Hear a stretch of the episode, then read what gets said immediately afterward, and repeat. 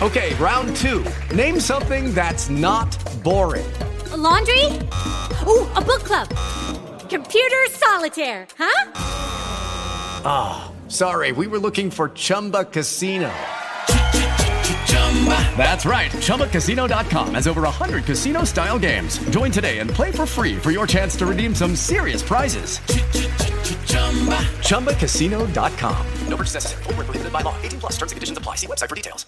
Ristretto italiano. I media internazionali scrivono di noi.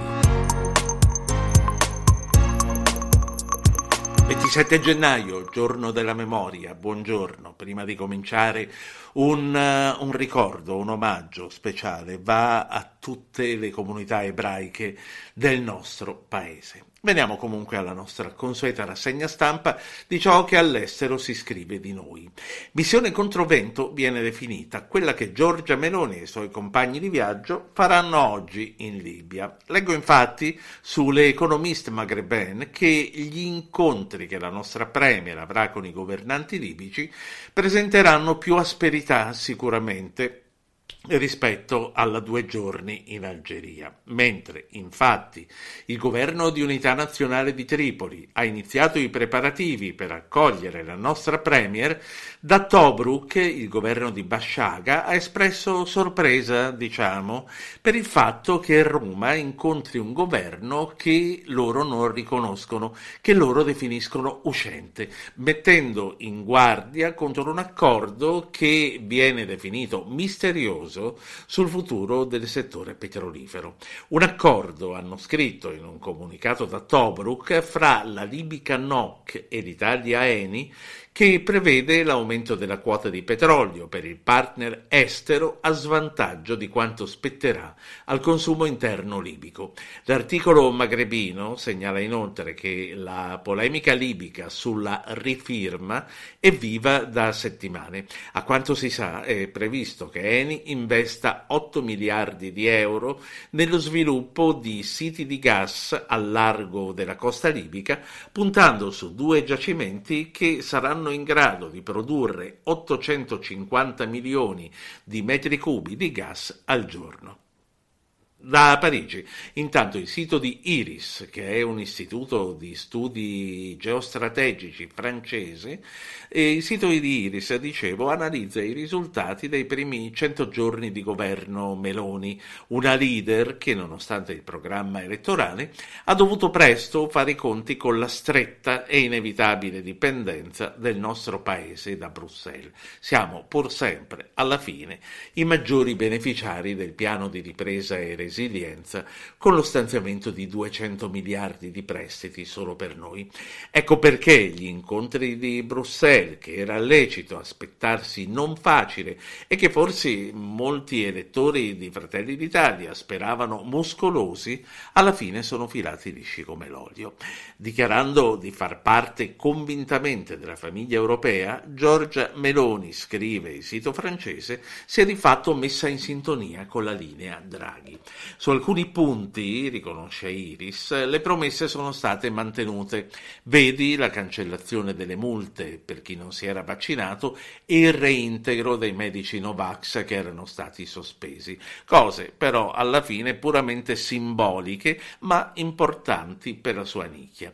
Su altre riforme però la marcia indietro è stata inevitabile, vedi i POS, ma la tecnica è sempre quella di distrarre l'opinione pubblica pubblica e la Meloni, scrive ancora Iris, in quanto a creazione di polemiche futili non è seconda a nessuno, come nel caso di farsi chiamare al maschile o ancora di attaccare i giornalisti sempre e comunque, giornalisti i quali quindi ancora prima di scrivere di lei devono pensare a difendersi.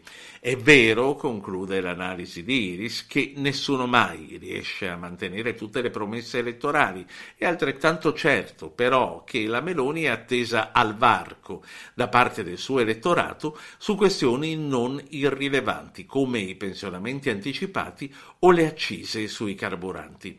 E ancora una volta il pericolo più immediato può arrivare dai suoi alleati.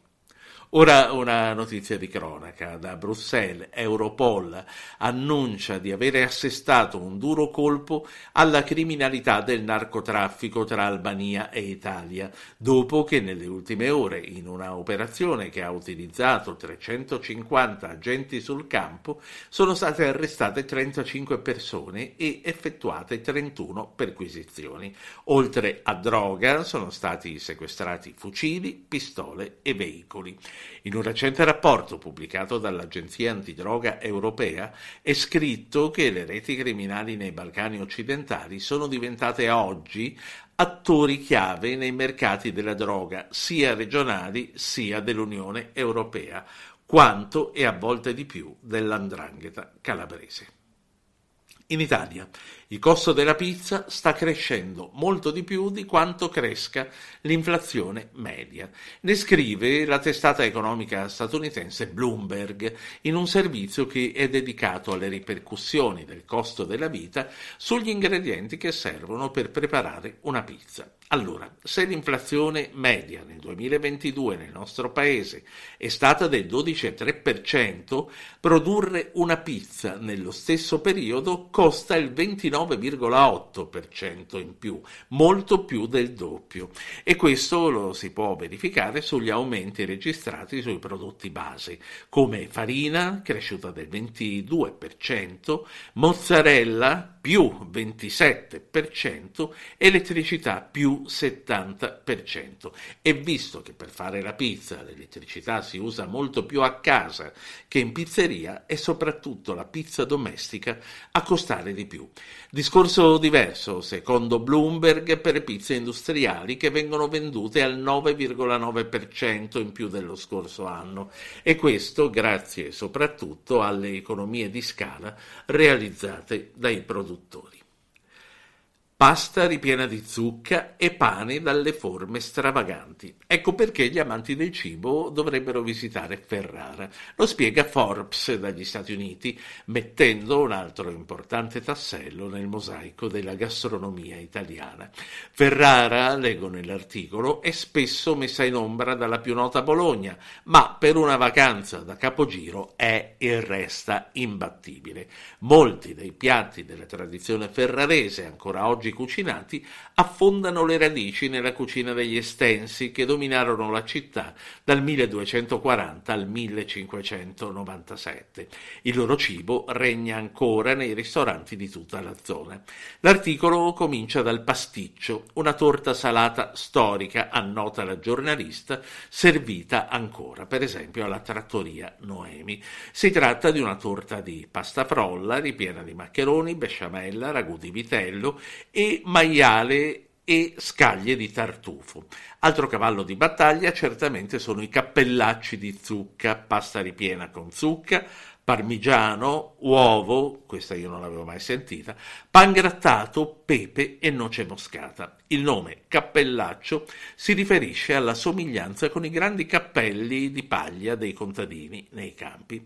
Poi c'è il pane, la cereberrima coppia ferrarese, due grossi grissini arrotolati a spirale e uniti al centro.